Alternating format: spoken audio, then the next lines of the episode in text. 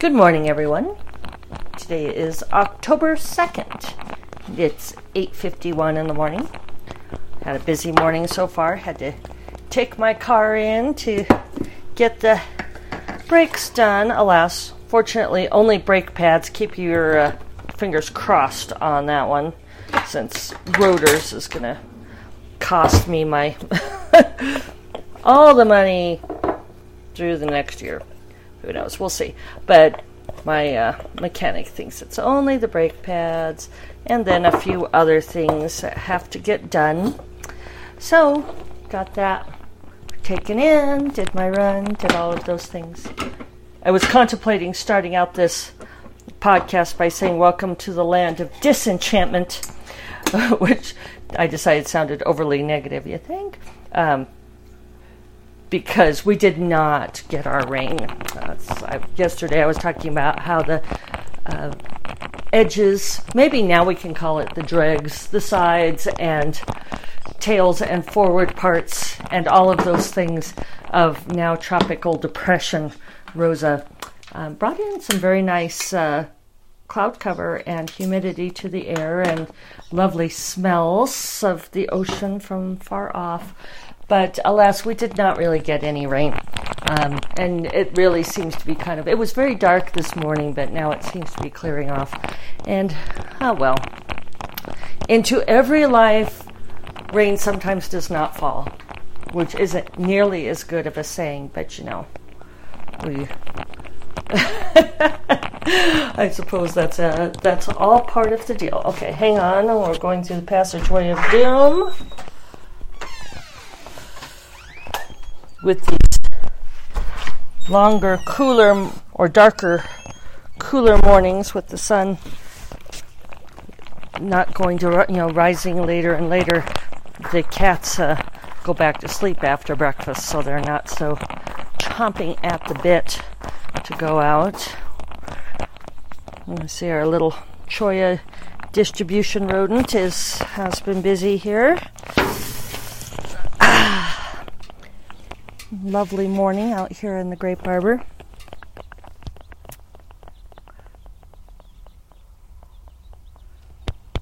Yeah, first sip.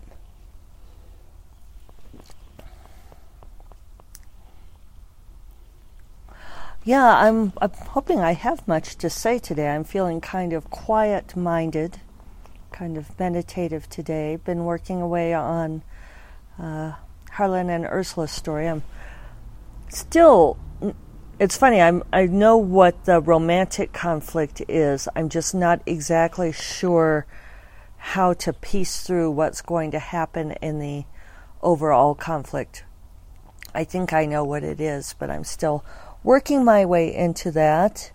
Um, you know the thing about novellas is they move so much faster and or they should. So i can't dink around with stuff uh, as I might in a novel. Think around's probably the wrong word, but um, with the novel, you can kind of layer things in and take your time doing stuff. And with this, I, yeah, have a little bit of, um, yeah, a, a sense of urgency might be the way to put it. Yeah. Um, I'm, I'm deciding that maybe a sense of urgency is wrong. Um, maybe I feel like I need to have a sense of urgency and I'm not there yet. Uh, but that's always part of the process and part of describing the process for you all as it happens. I remember when blogging first became big, Neil Gaiman uh, was one of the first authors to have a blog, and he had at first resolved not to talk about writing, or, or at least his current project on his blog, because he was just sure that it was going to end up being something along the lines of one day it would say this is going to this is brilliant this is going to be the best book ever and the next day would be nope nope i'm wrong it's utter crap which is pretty accurate about how the the writing process feels. Um, and as you get to be a more experienced author, you still go through these heights and lows. Um, and periods of despair. I feel like, you know, that sounds like a strong word, but sometimes you really do feel this despair where you think, ugh, I am absolutely failing at this. It is not working. I'm a failure as a writer and I'm doomed. Uh, you know, and then the next day is better. And the experience leads you to at least have a sense of humor about this and understand it. And I think what Neil Gaiman discovered was that he might as well talk about those things because, in some ways, it's impossible not to. And it is part of the process. And I think it's something that uh, aspiring writers don't always understand. You know, they because you, what you see from the outside is you see the final product, and you see this thing that's been shaped and polished, and you think that the whole process is like that, that the author somehow just sort of skipped down the lane, casting words from their wicker basket upon the path like rose petals, and which is a lovely image, but really not how it feels. In fact, a lot of times the author is like instead down on the their hands and knees on the path, like scraping at the mortar between the bricks. It's more like Cinderella pre ball.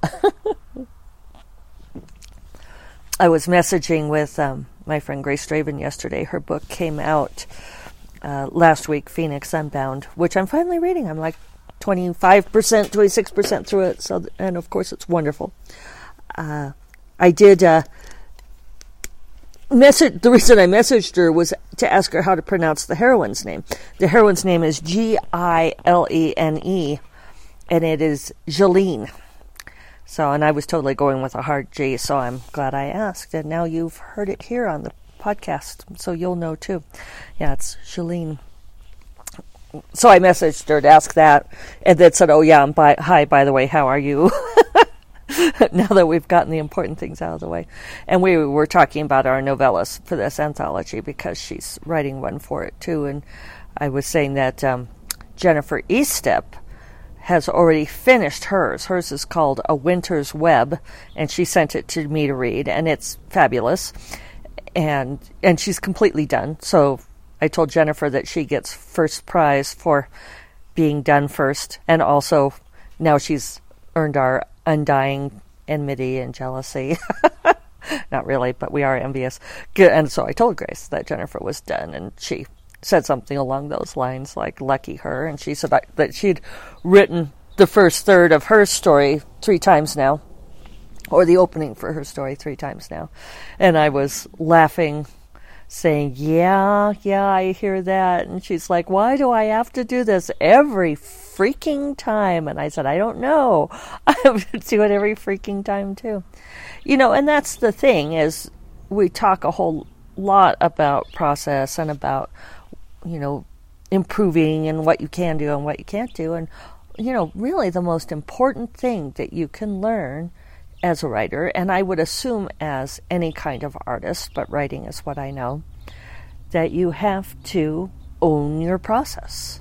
You have to learn what your process is, how you best pro- and and that's what it is. It's how you best produce stories or how you produce the best stories, uh, not necessarily the fastest or the shiniest or the most comfortable, but how you produce your best work and you own it and you do it. I have author friends who are forever taking like the latest class on how to write more words a day and do all of these different things and I think it sure it can be useful to try new skills certainly nothing wrong with that but I still think that it's a it's most important to, to own your process. Um, because after a certain point, we all have stories, you know, the stories that come from us are uniquely from us. I mean, that's that's what we have is the way we tell our stories. And it's the uh, answer to the whole question of, you know, like where do you get ideas or all of this kind of thing you know, what's most important is how you write the story. And that, that entirely comes out of you, which means it comes out of your creative process. It's one reason why jealousy is I, I, I want to say that it's so not useful, which we know that it's not useful. Um, and we know that you know jealousy is is a poison. I mean, it really eats at you. And jealousy comes from comparisons. Uh, it comes from looking at somebody and saying, "Why is their book getting this attention and mine is not? Why are they getting invited to do this thing and I haven't?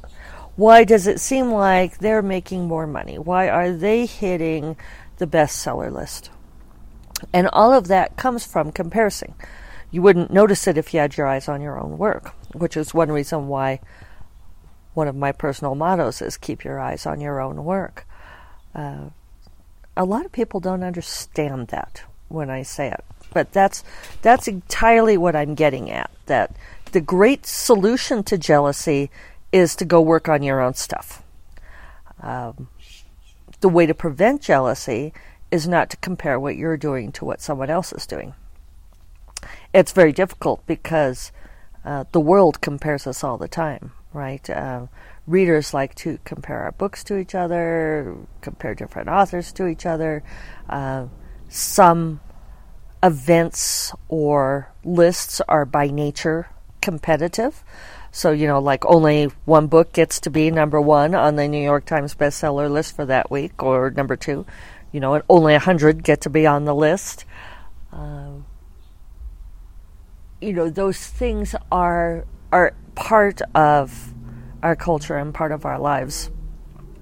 But that doesn't mean that you have to play. You don't have to go look at the list. You don't have to go look at these other things. You can keep your eyes on your own work.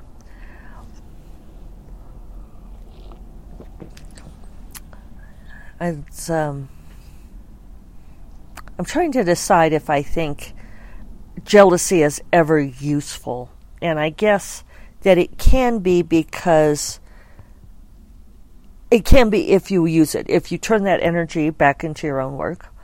And it can also be if you notice, okay, this person has something that I envy, that I want, that I wish I had. And so you can put that energy then into thinking, how can I? How can I too have this set of Ginsu knives? No. Uh, although, certainly advertising tries to get us to be jealous, right? Don't you want to have what your next door neighbor has? No, actually not. Um, but there is a sense of, okay, this person achieved this thing. How can I achieve this thing? I would like to have this too. Uh, the important thing to remember there is that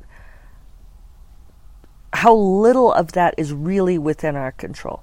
I mean, if you all you can control is what you do, right? Your own work, uh, and which is part of why I like that. Another reason I like that motto of "Keep your eyes on your own work." Um, it's it's the one thing I can control is what I write and how I write it after that, you know, things like um, whether or not enough people to buy it, buy it, get it on the list, enough people buy it at the right time to get it on a list, uh, whether you uh, get invited to do this thing or that thing, or you know, like whether you get to have your book reviewed by some sort of very popular site, or all of these things. So much of that is up to chance and is up to serendipity. And we try to game this system by trying to by being good people, right? we do this whole thing and we think, okay, well, if I am, you know, good or if I am religious, if I pray, if I do things for other people, then this will come back around to me, you know, and I will get good things in return. Uh, you know, and the thing is, is it doesn't work that way. if you put good things out into the world, then yeah, good things will come back to you. That's that's part of the cycle of life, of karma, of whatever you want to th- think of it, you know, or John Lennon, in the end, the love you take is equal to the love you make. You know, I think that there's a lot of truth to it. If you are a shitty person and spew a lot of poison, then a lot of poison comes back to you. But a whole lot of that is your own. It's because, you know, you're not spitting it as far as you think. And it's the same with jealousy. If you're jealous, then you get to stew in your own jealousy, and really you're the person that gets is the most miserable from it. Um, but the idea that you can somehow, if you feed enough goodness coins into the great vending machine of chance, that it will then eventually spew out the brass ring, and I know I'm really mixing metaphors there, sorry, that it will some eventually spew out the big prize um, if you just put in enough goodness coins. Well, yeah, life doesn't work that way, right? We'd like it to. Uh, you know, there's that whole thing about like, why do bad things happen to good people? And it's like, well, why do bad things happen at all? Uh, something I've brought up many times. One of my favorite professors of religious studies said uh, that we o- often ask of God or the universe or what have you, uh, why when bad things happen. A terrible thing happens, and we lift our eyes to the heavens and we say, Why? Why me? Why did this happen? And he said, But when good things happen, when we receive these great blessings, we almost never think to raise our eyes to the heavens and say, Why me? Why did I get this thing?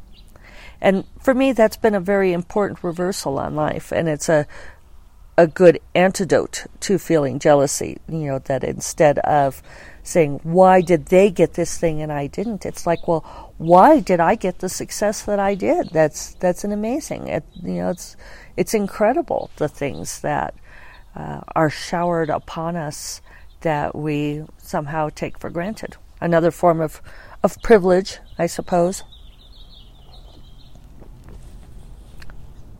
So that was kind of a longer and ramblier, uh, not exactly a rant, musings on jealousy and comparison and counting your blessings, appreciating the life that you get. I'm looking at the light is on the crabapple tree this morning again, and it's starting to get some really pretty color in the leaves. But there's also the sort of glowing ruby shapes of the crab apples themselves. I'll have to see if I can get a picture of that for you all. It's pretty. So today is the second, the release of the second installment of the great fantasy romance trifecta, uh, Jennifer Estep's book "Kill the Queen." Uh, that's part of why she wanted to get her story for the no- the novella for the anthology done early, so that she could focus on this book coming out. This is the first in a new uh, trilogy, at least, and it is fantastic. I loved it. I believe I blurbed it. I don't know if it's actually on the book.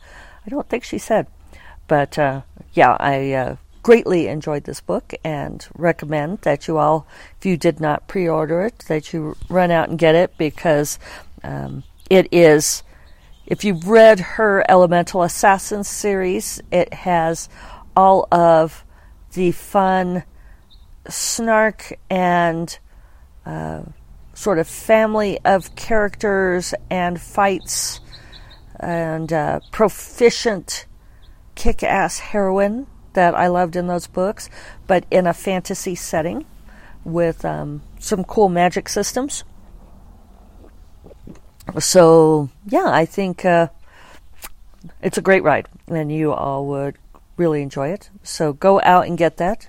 I think I mentioned before that even though it's called epic fantasy, is what the publisher decided to call it. Uh, it's it's really got this. Um, slow burn romance. So slow burn. I know I've mentioned this multiple times that, uh, yeah, it ends it ends before I wanted it to, before it did what I wanted. But I also found it very, very satisfying, an emotionally satisfying ending, as RWA says. So, uh, so yeah, congratulations, Jennifer, on your release today, and and I yeah, I think. Um, I, I was trying to think of how I wanted to phrase this. That you know, like I'm. It, it's good to celebrate each other's releases, and I'm not jealous, but it's like I'm, I'm not jealous of that at all because I just want her to write more books. um, still waiting for her to send me that sequel, but it should come anytime now.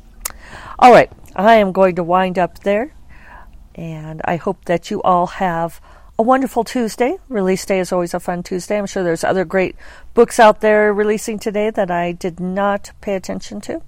Um, but you know, we try what we can. Do do what we can, try what we must, so on and so forth. Thank you all for sharing my first cup of London Fog with me today.